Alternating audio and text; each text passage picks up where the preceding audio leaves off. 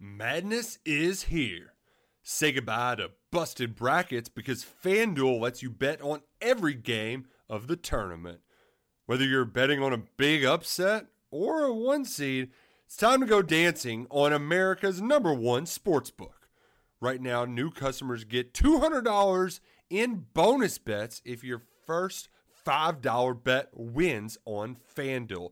That's 200 bucks to use on point spreads money lines. You can even pick who's going to win it all. Just visit fanduel.com slash on three and bet on college hoops until they cut down the nets.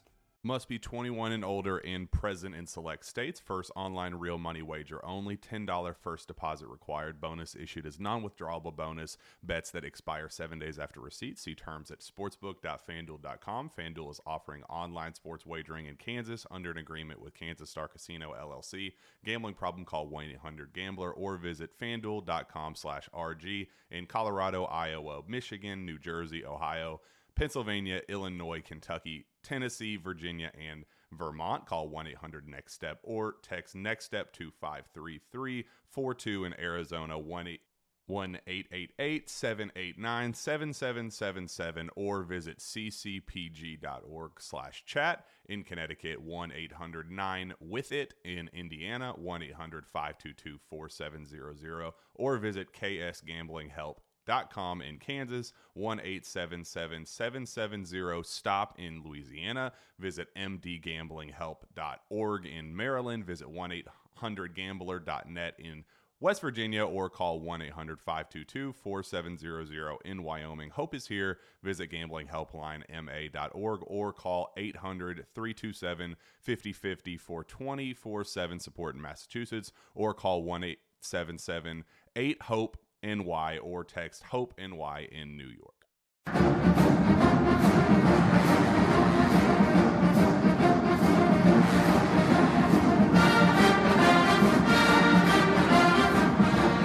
Hello again, friends, and welcome into Gamecock Central Radio. It's Emerson Phillips joined by Scott Davis. Scott's our columnist here on Gamecock Central, and he brings us a fan's perspective each week. He lives in Atlanta. He's a lifelong Gamecock fan and a University of South Carolina alum. Scott, welcome into the podcast. Good to have you again today, man. How you doing? Emerson, great to be with you. I'm doing pretty good. I uh, went to Athens on Saturday, saw the Gamecocks lose by a couple of touchdowns to the number one Georgia Bulldogs, but came away from the experience feeling pretty good about the future of this program and the direction that things are taking under Coach Will Muschamp. I'm definitely not a moral victory guy. And even if I was, this was not a moral victory. South Carolina lost by 14 points, so you can't claim anything resembling a moral victory after that. But they played hard. They played probably about as well as they can play. And you even had Georgia coach Kirby Smart after the game saying, you know, they played harder than we did, and the, we just had some better players than they did, and Nick Chubb and Sony Michel were the difference. But other than that, they they outplayed us, and he went on to say he believes South Carolina will be a force to be reckoned with in the future, and I hope he's right. And that brings us to the headline of your column this week. It's waiting for liftoff. Scott's piece is on GamecockCentral.com right now. We hope you'll check that out. And Scott, an interesting metaphor uh, in your column this week. You fell asleep on the couch after going to Athens on Saturday, and you woke up Sunday morning. The TV was still on, and Top Gun is playing. And I, loved in your column you said that uh, you know a movie, very popular movie from the '80s, back when Tom Cruise was still sane. and on on the TV, Scott, when you woke up Sunday morning, there's a shot of a jet plane sitting on a runway waiting for takeoff, and that to you, you saw Gamecock football on that screen. Well, first of all, you know the movie's old when it took place when Tom Cruise was still sane, because that hasn't been the case for quite some time. But uh, Emerson, if you didn't think after reading my columns for a couple of years now that I could relate seemingly anything to the 1980s, 80s culture, 80s movies, and 80s music. I think I've done that almost just about 50 to 60 percent of the columns I've ever written for Gamecock Central, but I, I can, and uh, I'm sure there still are some 80s related columns left for me to write. I hope so. And like you said, when I woke up Saturday morning or Sunday morning rather, of all things, Top Gun was on and uh, the movie had just started, and the scene that I was seeing was a jet plane sitting on a runway w- waiting to take off. And that just seems kind of like where South Carolina is. You feel the uh, possibilities, you feel the excitement. You know that uh, they're capable of doing good things. They just haven't taken the plane uh, into the air yet. But I think after Saturday, we can see that the possibilities for them doing that are very real. And um, South Carolina is a team that may not defeat you, but I don't think is a team that you really look forward to playing right now. And after that three and nine debacle a couple of years ago, where they just were easily pushed over, that was a very welcoming sight to see in Athens on Saturday. Scott, you make an interesting point. You know, the Georgia game for South Carolina is kind of a barometer for how the season will go, and this game typically takes place very early in the season. But this year, a little bit later date, uh, early November. Next year, the game will move back to the first month of the season. But uh, in your column, you point out that uh, you know when the Gamecocks get blown out by Georgia, it typically turns out to be not a very good year.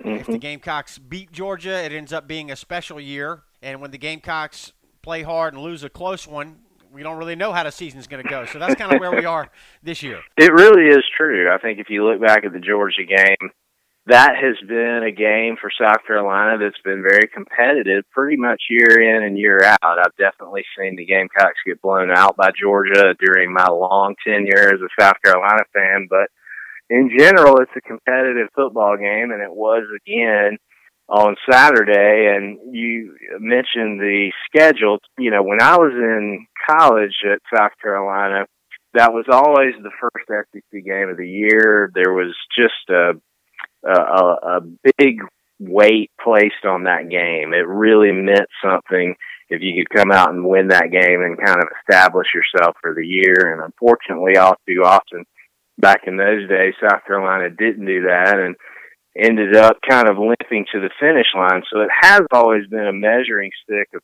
of sorts for South Carolina since they joined the SEC 25 years ago. And uh, I am happy. The last few years, that game has been a little bit all over the map in terms of when it's been scheduled.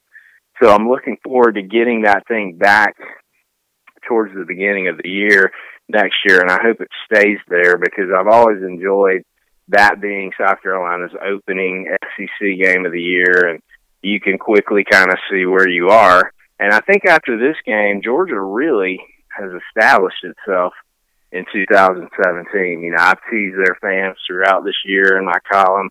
I'll, I'm sure I'll keep doing it because it's fun to do. But uh, I think I don't think you can take anything away from their program at this point. They've annihilated almost everybody they played, except for South Carolina and Notre Dame, who has only lost one game, and that was to the Georgia Bulldogs. So I think South Carolina acquitted themselves very well on Saturday, and hopefully they can finish out this season strong. Deebo Samuel, large pepperoni pizza game balls, plenty of them to go around this week after Carolina's 14 point loss to Georgia. Georgia, the number one ranked team in the nation, and two touchdown loss in a game that the Gamecocks were in until the fourth quarter again, no moral victories, but I think a result that a lot of Gamecock fans not terribly disappointed with, based on the fact that uh, Georgia was a 24-point favorite in this game, and a lot of folks thought uh, Georgia was going to take South Carolina to the woodshed.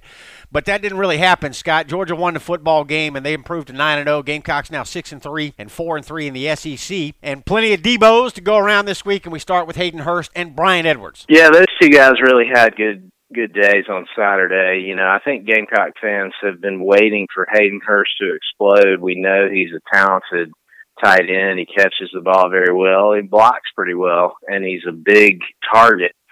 And believe it or not, it may not seem to you that Hayden Hurst has compiled a pretty good statistical uh, number of catches and yards and everything else that you would hope to see from uh, an all SEC caliber tight end, but there just hadn't been a game where he kind of exploded out of the gates and started to impose his will, and that did happen on Saturday. Georgia just didn't have much of an answer for him at times. There were a couple of third down and longs South Carolina faced on offense where they were able to convert by uh, throwing the football to him. And then Bryan Edwards caught some very difficult uh, balls to catch. Um, Jake Bentley, as we've talked about many times on this podcast, has has been a little bit up and down with his accuracy in 2017. I don't know exactly what's going on there, but Bryan Edwards was able to make some tough catches um, that perhaps he may sh- maybe should not have been able to make, and so that kept South Carolina alive. They couldn't get anything going in the running game, and those two guys were uh, at least gave them the ability to kind of stay alive and hang around in that football game. Yeah, big time players seem to emerge in big games, and that's what happened with Hayden Hurst and Bryan Edwards. And on defense, Scott, it was Skai Moore, who to me will go down as one of the Gamecock all-time greats. I really agree with that, Emerson. I, he he just um, for a defensive player, he just really seems to show up week after week, and and that's really hard to do. Um, you know, you you just don't see that many defensive players who you just keep hearing their name get called over and over again. You keep seeing their faces on highlight reels, and he's one of those guys. And I don't know what the future holds for him in the NFL when he goes to, or tries to go to the next level. But his career at South Carolina has just been tremendous, and they're really going to miss him next year. Skai Moore gets a Deebo this week as well. And Scott, I was interested to read about the tailgate party that you attended in Athens this weekend. We give the Bulldogs a lot of grief here on Gamecock Central Radio. I often say that there are days when I dislike Georgia more than I dislike Clemson but Athens really is a special place. It's a beautiful place, and you know a lot of the fans are, are good-hearted people that know how to welcome the visiting team. No doubt about it. Um, Athens, if you if you are a Gamecock fan and you've not attended a game at Georgia, you need to do it. It's 100% one of the the best venues in the SEC. It's exciting to be there. As I said in the column, this was my 10th time attending uh, football game in Athens, and every single time, even the time South Carolina was blown out of the stadium, it's been fun. And there is an intensity among Georgia fans when you get in that stadium. It, it can be they they want to make life difficult for visiting fans, and I like that. I, that that fuels me. It makes me excited. So I like being in that environment. But before the game, uh, one of our friends down here in Atlanta has a tailgate um, in Athens every week, and we've wanted to get there, and we finally did, and it was tremendous. It was a great scene down there. It felt like big time SEC college football. It's everything you could hope from an atmosphere and environment in November, and uh, I was glad to be a part of it. So, upper crust Georgia fans, I probably should specify, Scott, uh, upper crust Georgia fans know how to welcome visiting team fans but there's no question that uh, Athens can be a hostile place for visiting mm-hmm. fans, and you have found a way to be quiet for the most part when you're at Athens supporting the Gamecocks, and that's important for your safety. You know, at some point, I don't know when it happened, but I learned to kind of go incognito on the road. And I think when I was in college, I used to go to the Georgia game every year in Athens. Uh, at one point, I think I attended something like 16 or 17 consecutive South Carolina Georgia games, home and away. And uh, I saw a lot of fights breaking out in Sanford Stadium, and at some point, I quietly resolved to myself that I was not going to be one of those people that got involved in one of those things. And so I just started quietly filing into the stadium, watching what happened, and getting in my car and leaving. And I advise everyone to follow that advice when you're on the road. It makes things a lot easier. I don't even really wear uh, Gamecock gear when I'm on the road. and I just kind of go into the stadium and watch it. And if somebody thinks that makes me a bad fan, I don't care. It just makes life easier for me. Scott, your wife gets a Deebo Samuel game ball this week for what I think is the line of the year. She said to you Saturday, when did every college girl start attending games dressed like a hooker? Well, I tell you, I don't know. And I, it was a good question, and I didn't have an answer for it. We uh, both went to South Carolina in the early to mid 1990s uh, when people w- got very dressed up for college football games, perhaps even more than they needed to. And there were uh, there there was a surprising lack of clothing as a football game on Saturday for uh, fans of both teams. So it was interesting to see. And but again, a great scene in Athens. It always is. Um, it's just what SEC football is all about. I can't recommend it highly enough. All right, let's move on to deflated balls here, Scott. We're talking with Scott Davis, Gamecock Central columnist. Waiting for liftoff is the headline of Scott's piece this week that is on Gamecock Central. We encourage you to check it out.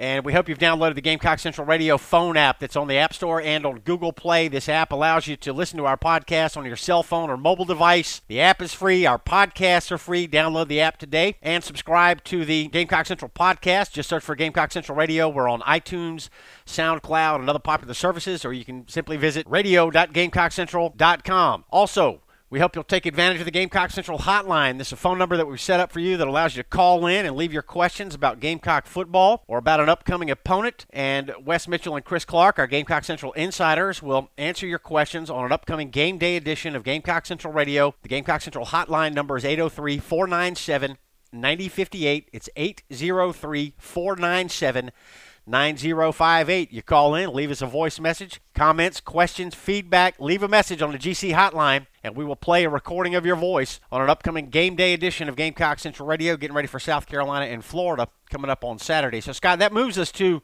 deflators. And you got a handful of those this week as well, and it starts with uh, the run game for South Carolina, really on both sides of the ball. Gamecocks could not run it, nor could they stop that vaunted Georgia running attack. It's one of those cliches about watching the game of football. You hear people say it all the time. You need to be able to stop the run, and you need to be able to establish the run on your side. And South Carolina could do neither on Saturday. You know, Nick Chubb and Sony Michel, It just feels like Georgia just always has an elite running back. I, I don't know what they're doing down there, but going back to Herschel Walker's days in the early 1980s on through, you know, Todd Gurley before the Chubb and Michel era, there's just always somebody in that backfield that terrifies you. And like I said in the column, it seemed like the Gamecocks had done a pretty good job of containing Chubb. And then you look at the stat sheet and he has 102 yards rushing for the day. And it was actually Sony Michel who made some of the more back-breaking runs during the game. He was um, slowed in the backfield multiple times and was able to just kind of juke Gamecock defenders out of their shoes and find a way to squirt forward for six or seven yards. Guys like that are so infuriating to watch. If you're an opposing fan, you just can't seem to tackle them. And some of Nick Chubb's runs really reminded me of Marcus Lattimore when he was wearing a Gamecock uniform. He was deep in the backfield, took the handoff, and really sort of slowly glided towards the line of scrimmage. And once he found that hole, he just punished it. And before you knew it, he was seven or eight yards down the field. And Gamecocks couldn't do much about that. And then on their own end, they couldn't really get anything going in the running game and had to try to rely on Hayden Hurst and Bryan Edwards, as I said. And unfortunately, it wasn't enough. Scott, I think you've given yourself a deflated ball every week this year, or just about every week. And, and, once again, this week you've got one for yourself for trying to be despondent about the game Sunday morning and not being able to do it. Well, I pretty much always deserve a, deflated ball. the way, the intensity with which I watch these games and follow South Carolina, but I did. I I tried to be depressed Sunday morning like I typically would in the wake of a loss to Georgia but I couldn't find a way to do it. I I felt pretty good about this game, and I know that's always kind of uh, um, something that signals danger when you start looking at losses and thinking, "Hey, that wasn't that bad," and that's usually when the bottom falls out. So you do have some concerns about that going forward because I think the Gamecock fan base feels pretty good about this loss in a very strange way. I mentioned in the column that there was not a single fan that I talked to leading up to this game that was confident in any way, shape, or form about it. And that really is new to me seeing South Carolina fans approach the Georgia game, which is one that even when Carolina is having a tough season, has just been a game that fans simply have just wanted to believe the Gamecocks could win. They didn't this year, and as a result, they feel fairly, it seems, satisfied about this loss, as I did. And so I'm optimistic about the future, but you've got to come out this weekend and take care of business at home against a Florida team that's absolutely reeling right now. No question. Gamecock jet plane is on the runway. Gamecocks feel like they got a good pilot, and we trust the men in the tower to get this baby airborne, and we're just waiting for liftoff.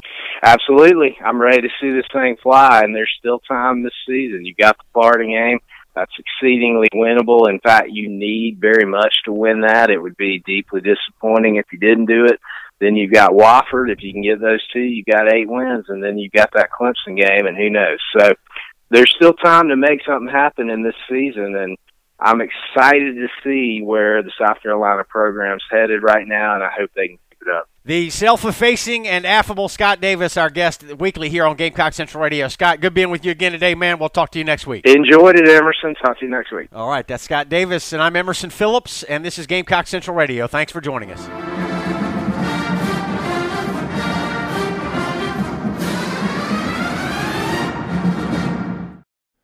Madness is here. Say goodbye to busted brackets because FanDuel lets you bet on every game of the tournament. Whether you're betting on a big upset or a one seed, it's time to go dancing on America's number one sportsbook. Right now, new customers get $200 in bonus bets if your first $5 bet wins on FanDuel. That's 200 bucks to use on point spreads, money lines. You can even pick who's going to win it all. Just visit fanduel.com slash on three and bet on college hoops until they cut down the nets. Must be 21 and older and present in select states. First online real money wager only. $10 first deposit required. Bonus issued as non withdrawable bonus. Bets that expire seven days after receipt. See terms at sportsbook.fanduel.com. FanDuel is offering online sports wagering in Kansas under an agreement with Kansas Star Casino LLC. Gambling problem? Call 1 800 Gambler or visit fanduel.com slash RG in Colorado, Iowa, Michigan, New Jersey, Ohio.